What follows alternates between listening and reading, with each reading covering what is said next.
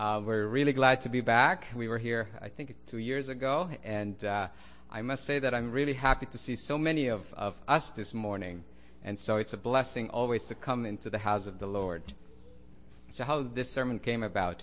Um, one morning, I was uh, doing my devotional, and I was reading the story of of um, Joseph. And below the my Bible, it had a commentary in terms of how Joseph's clothing played an important part, an important role in his life. You remember the story, right? His brothers, uh, through their jealousy, and so what happened to him, and even when he went to Egypt, clothing got in trouble, uh, got him in trouble again. And so that gave me an inspiration for the sermon. And um, Jesus understands this as well, the importance of clothing. Um, he spoke about this in Matthew, where he talks about, you know, not worry about what we wear or what we eat. And so the Bible is actually full of mention of, of clothing or garments, both physical and spiritual. And so I'd like to share with you some insights that I have gathered as I was studying. So the title of the sermon is Essential Clothing. Let's bow our heads for prayer. Father God, this is your time, Lord, to speak to your people. And so I just ask, Lord, that you will speak through me, not my words, but your words, Lord, and that you will give us understanding. Help us to have a receptive mind and hearts to receive your message. I pray in Jesus' name.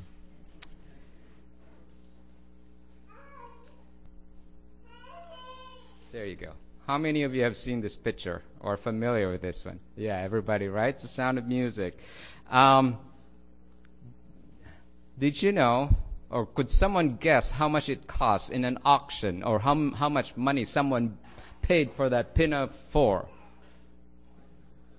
I'm sorry?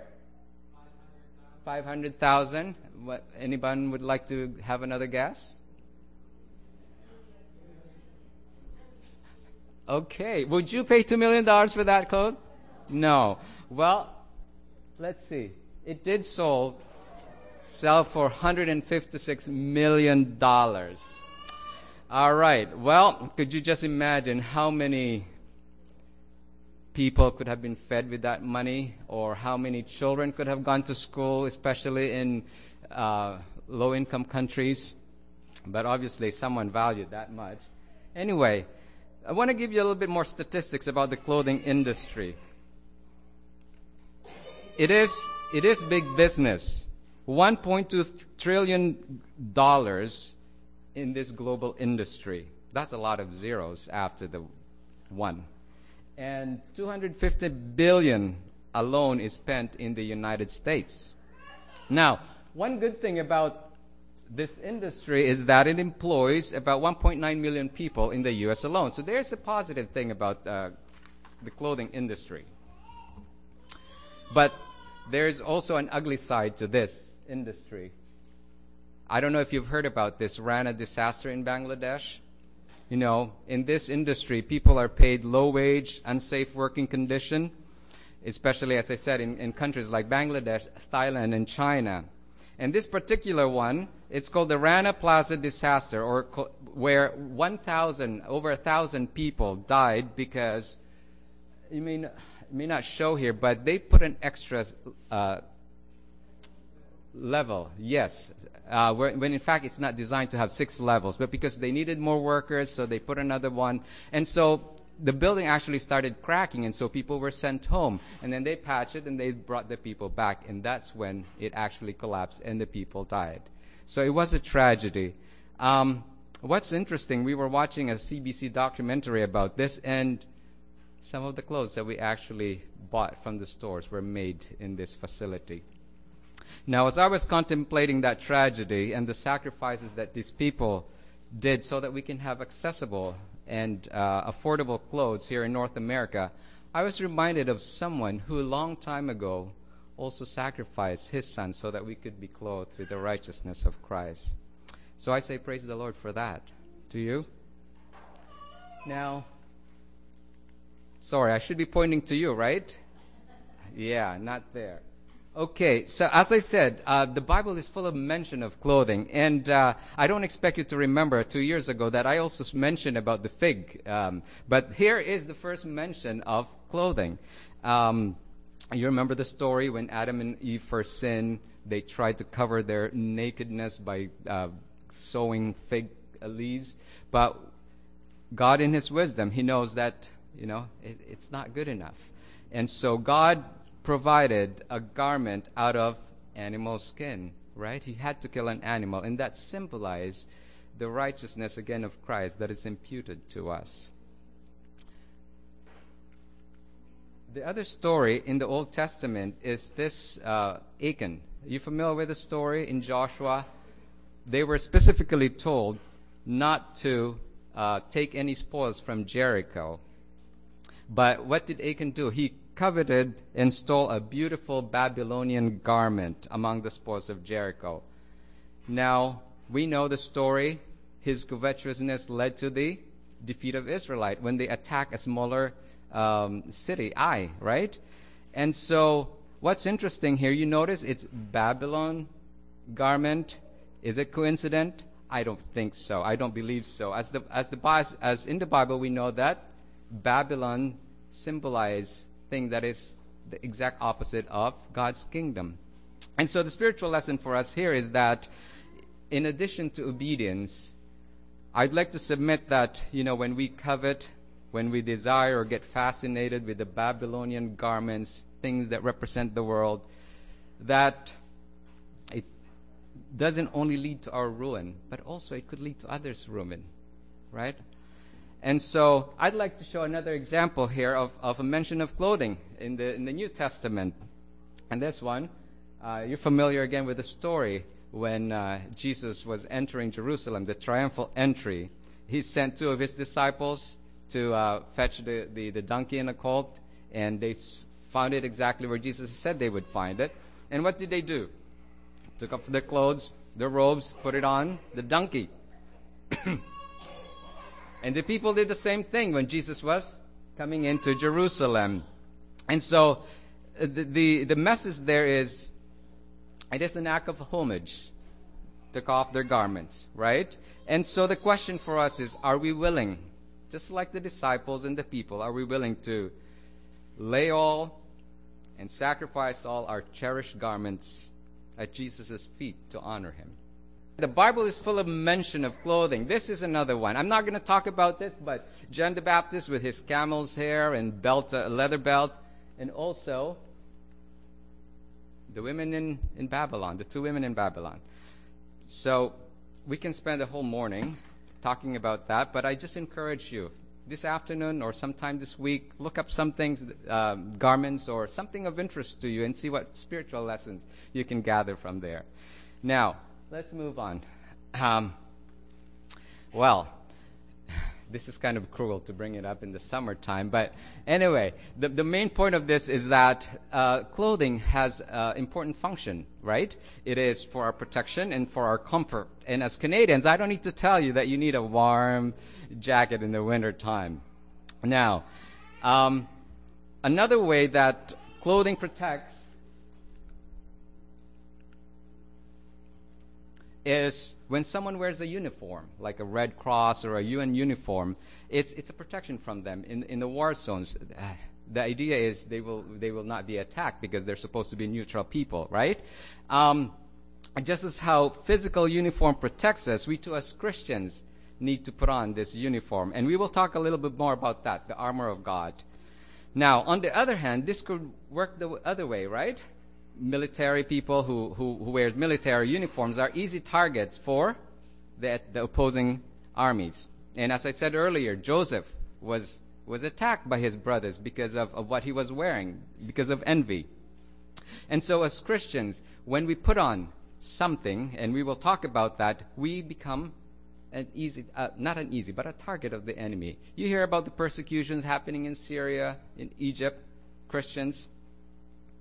Now, another function of, of clothing is that it represents who we are and whose we are, right? The Bible tells us that those who overcome will be clothed in, in white, representing purity of character and victory over sin. In Revelation 3 5, we read, He who overcomes shall be clothed in white garments, and I will not blot out his name from the book of life, but I will confess his name before my Father and before his angels. Let me pause again. I see I'm not the only one battling something.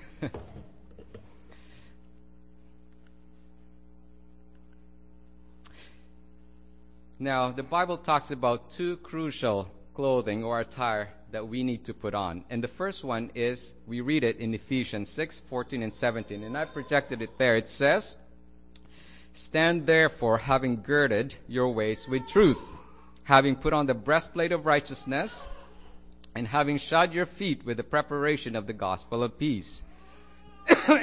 Above all, taking the shield of faith, with which you will quench all the fiery darts of the wicked one, and take the helmet of salvation and the sword of the Spirit, which is the Word of God. So, as you may notice, this is a six piece attire, and every piece is essential. Waist girded with truth, or belt of truth, breastplate of righteousness, feet shod with the gospel of peace, shield of faith, helmet of salvation, and sword of the Spirit. And we're going to go quickly through this. Belt of truth, the first one. Notice that truth is the first thing that we are to put on. In our Sabbath school today, we talked about false teachers and false teachings. It makes sense, right? Jesus says, I am the way, the truth, and the life. Just like how the belt holds the sword and other weapons, Jesus, the truth, is our foundation. We must put on Jesus first, otherwise, all our defenses will crumble. We need to be grounded in truth, which is Jesus, otherwise, we will be carried away with all the winds of doctrine, as Paul mentions in Ephesians. And, and as I said earlier, we talked about the many false doctrines out there and uh, fake news. Those of you who are in social media, not everything that you see in social media is true. And what does Donald uh, Trump refer to this? Fake news or alternative truth. Isn't that interesting? Alternative truth. Okay.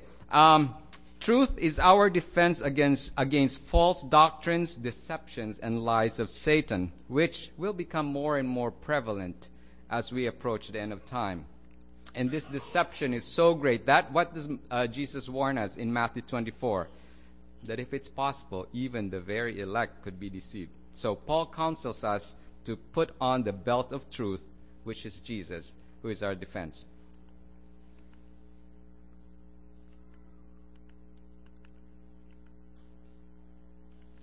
Am I going backwards? Breastplate of righteousness. So, in the midst of this corrupt world, as Christians, we are told to put on the breastplate of righteousness. Now, however, it is important for us to remember that righteousness or doing the right things is not from our own strength, but from God. And we are to do good works not because we want to gain entrance into the kingdom. We all know that. It's not that. It is because we are saved and that's why we need to do the good works that God is calling us to do. In Matthew 5:16 we are told to let our light shine that others may see our good works, not for our own glory, but for the glory of God.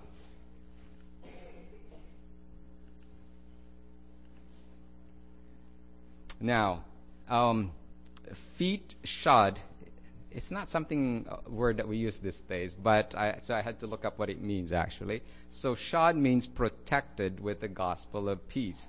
So in this time of uncertainty, we are told to put on the shoes of the gospel of, which is the good news, the good news of peace. Now, here's an alarming statistics: mental illness. It is the leading cause of disability in Canada and pretty much the whole world. In any given year, one in five Canadians will experience a mental health or addiction problem. And by the time Canadians reach 40, year, uh, 40 years old, one in two would have or have had mental illness. And mental illness can cut 10 to 20 years from a person's life expectancy. And here's sobering statistic 4,000 Canadians die by suicide each year. That is an average of 11 a day. As Christians, we are not only to have peace in our lives, but we are also called to bring peace to others, represented by the shoes, the readiness to go.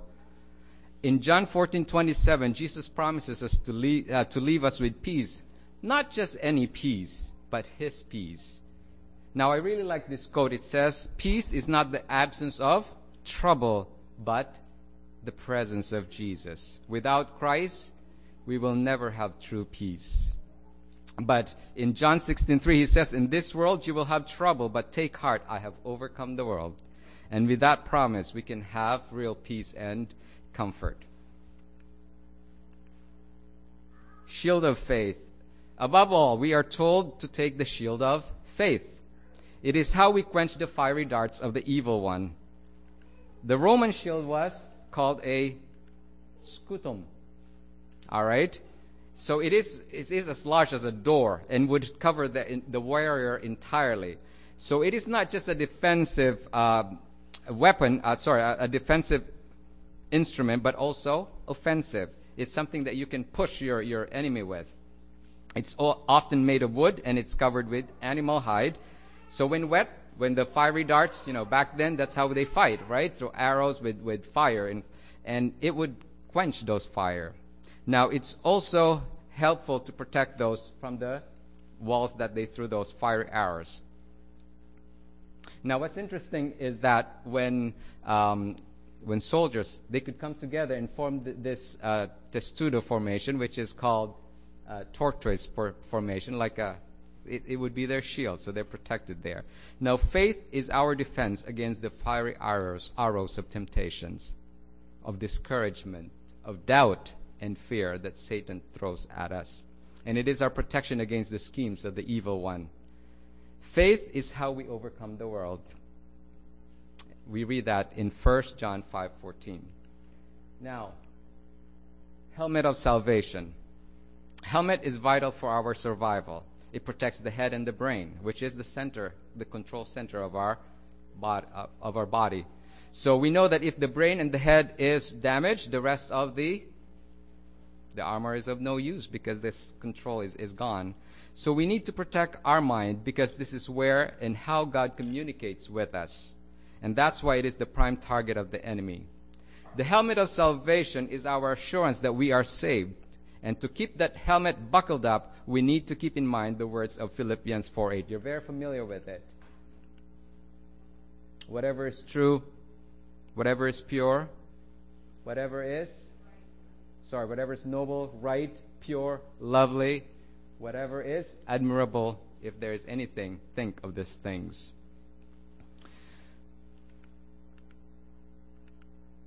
So the sixth one is, which is the last of the, the armor, Paul tells us that the sword of the Spirit is the Word of God. And the sword is both an offensive and defensive instrument. And we need to be trained on how to use it in order for us to effectively use it, right? And in and 2 Timothy 2:15, we are told to be diligent to present ourselves approved to God, a worker who does not need to be ashamed, rightly dividing the word of truth.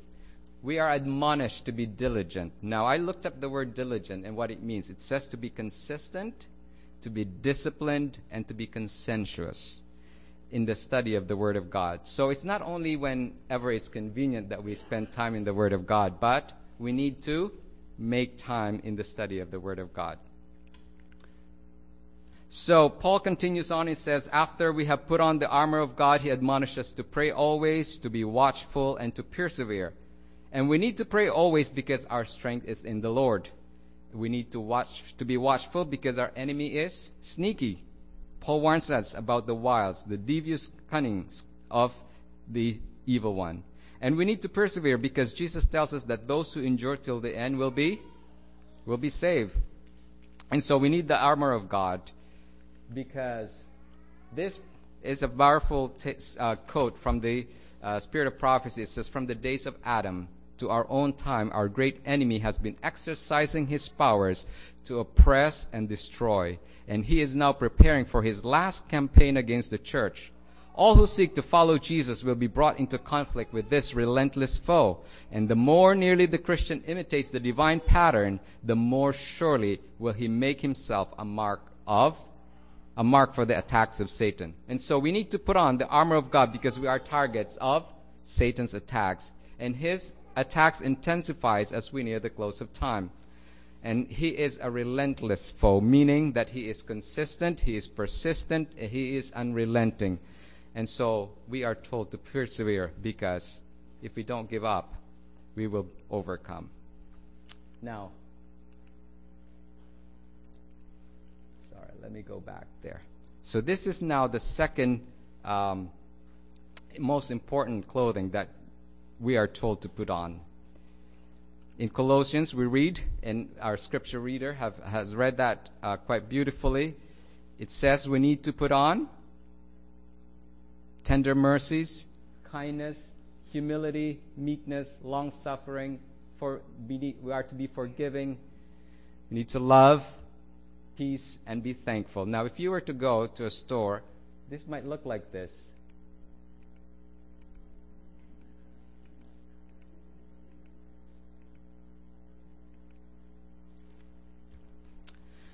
Now, these characteristics are really the fruit of the Spirit, right? Which we read in Galatians 5 22 to 23. In other words, it is the presence of the Holy Spirit in our lives. It says, all right, there we go.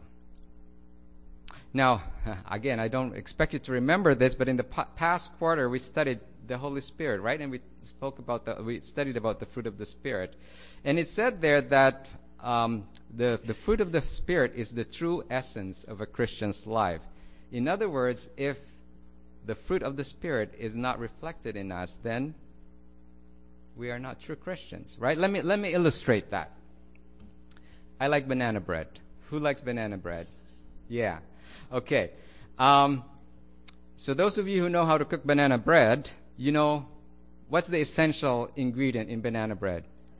Banana. That's right. So, if you were to make a banana bread and you run out of banana and you decide not to have banana in the banana bread, you can call it the banana bread, but would it taste banana bread? No. It's the same thing here. In the same way, we can claim to be Christians, but if the fruit of the Spirit is not reflected in us, we're not banana bread, right? Now, I'd like to give you another illustration. Oh, yeah. This is just to whet your appetite as we get closer to our lunch. Here is another illustration. And I, would like to thank my wife for, for sharing this illustration. See, is that real or fake fruit? Can you tell? Okay, good. That's interesting. So my, my wife tells me, Arlene uh, told me a story when her grandmother one time visited um, her mom's place. And apparently, uh, when, when her grandmother uh, went home, she was, um, let's put it this way, she wasn't so happy with her daughter because apparently she wasn't offered the grapes that were hanging and, and the fruits that were on the table. Remember, this is in the Philippines. And we don't grow, well, we grow apples in the Philippines, but it's so far and so expensive that you don't see that on the table okay? And the, the, the grapes don't hang on the walls. Um, but she's an elderly uh, person, and, and she thought those fruits were real, and so she was really hurt that uh, her daughter did not offer her those fruits. So, in the same way, we may lead people to think that we are Christians, but as they get close to us, and if it turns out that we do not have the fruit of the Spirit, I, I don't like to say that, but if we are fake Christians, it will disappoint them. It will hurt them, and it will also misrepresent God. Now, I also like to point out that it is one fruit.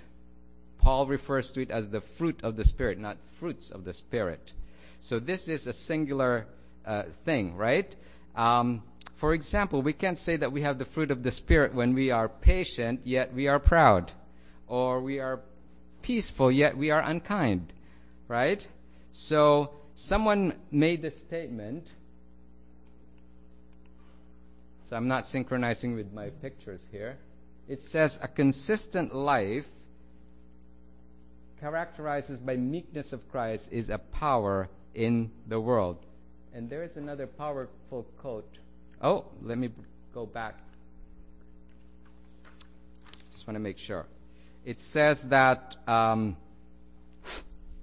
a consistent life. Yes, I already read that. That's right.